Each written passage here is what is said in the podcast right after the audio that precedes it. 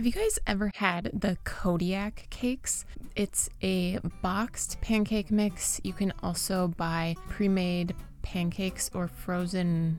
I think they're frozen waffles, and they're touted for being like whole grain and packed with protein. Well, I just found out they make a brownie mix, and I went ahead and tried it. This is how it turned out. Hey there, welcome to the Recipes with Rae podcast.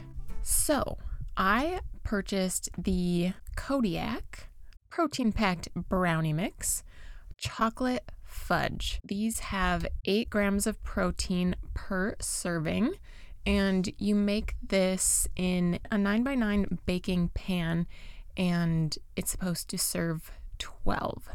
So, depending on how large or small you want your brownies to be. And this pack of brownie mix has a relatively quality looking ingredient list.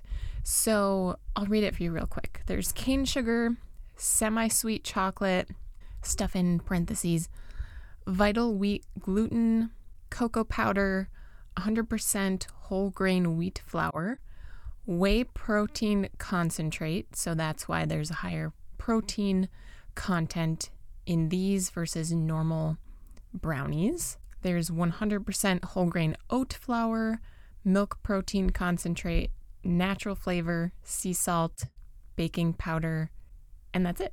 And then for making them calls for 2 eggs, half cup of melted butter, 2 tablespoons of vegetable oil, and 2 tablespoons of water.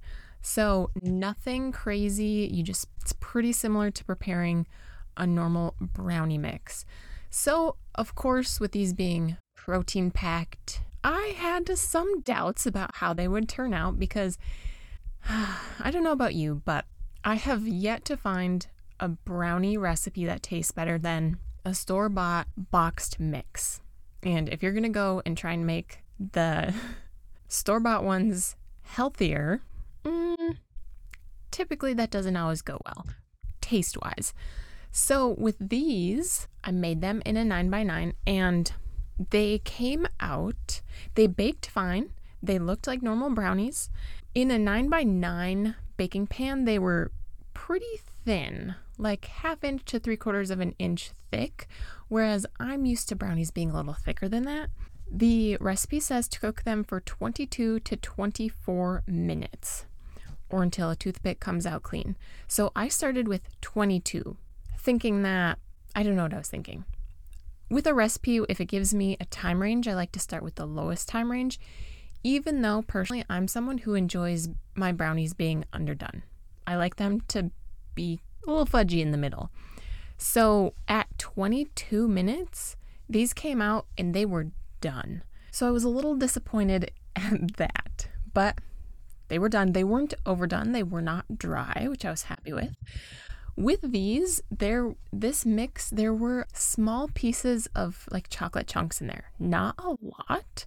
So I ended up adding about three to four, it was probably about four ounces of chopped chocolate chunks. So I had a mixture of milk chocolate and dark chocolate that I added in to the mix in addition to the chocolate chunks that were already in it. And even with that, I thought that with the extra chocolate pieces being in the batter that it would have increased my cook time overall. But yet again, at 22 minutes, they were done. So then it was time to give them a taste test.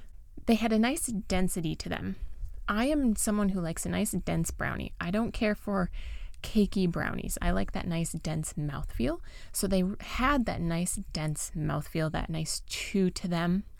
They're definitely less sweet than a traditional boxed brownie. The chocolate flavor was subtle, and I think that goes hand in hand with them being less sweet. So the chocolate, it was definitely chocolatey, don't get me wrong. I don't think I could tell that these were made with whole grain flour. Like it's it wasn't noticeable to me. Like if you compare white bread to 100% whole wheat bread, you can you can tell the difference but they did a really good job of getting the flavor to be consistent with a brownie on the flour perspective there weren't a lot of chocolate chunks even with the four ounces of chocolate that I added, it could have used more chocolate chunks. So they don't tout this as being a chocolate chunk brownie mix. They just say chocolate fudge. So I can't hold that against them that I don't think they had enough chocolate pieces, but that was just my personal preference. One thing that was noticeable is when I eat traditional brownies, I just want to eat them all. It's like you have one and it's like potato chip. You just want another because they're just so sweet and fudgy and chocolatey and just have a whole bunch with a big glass of milk. But with these, I think because they were slightly less sweet, it satisfies that chocolate craving. The texture, the dense texture was satisfying. And so overall it just it satisfied the craving without you wanting to eat the whole pan.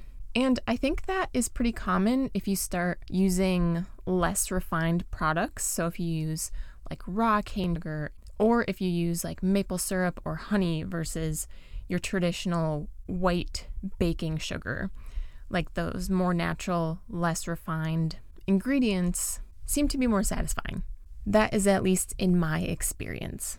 So, the perk with these is you have 8 grams of protein per serving if you cut your 9 by 9 pan into 12 brownies, 2 grams of fiber, which isn't a whole lot, but it's more than a traditional boxed brownie mix, and the ingredient list, you just have basically everything you can pronounce, everything you can buy straight from your baking aisle your grocery store at least, and put these together.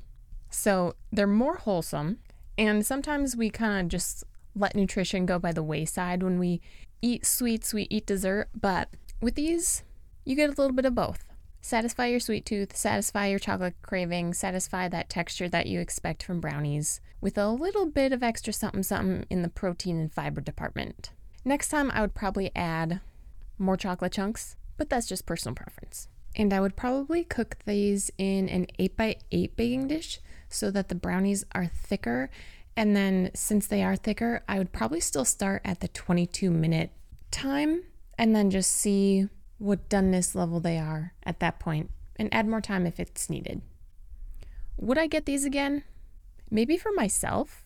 If I were bringing it to a gathering, like a barbecue or a cookout, these could pass. But I might opt for the just traditional Duncan Hines, Betty Crocker, Pillsbury. Do Pillsbury have a brownie mix? One of your traditional brand brownie mixes. Also, the Kodiak brand is a little more expensive, which I would expect when you're using more whole ingredients. It tends to be more expensive when you just stick with whole ingredients, you have fewer fillers, and they are marketed as being healthier, so there's probably an upcharge for that. Have you guys tried the Kodiak brownie mix? If you're listening on YouTube, drop me a comment. If you're listening on podcast, you can always leave me a rating and a review and let me know within your review if you've listened this far and you've enjoyed this episode of the Recipes with Rae podcast, give this video a thumbs up if you're listening on YouTube.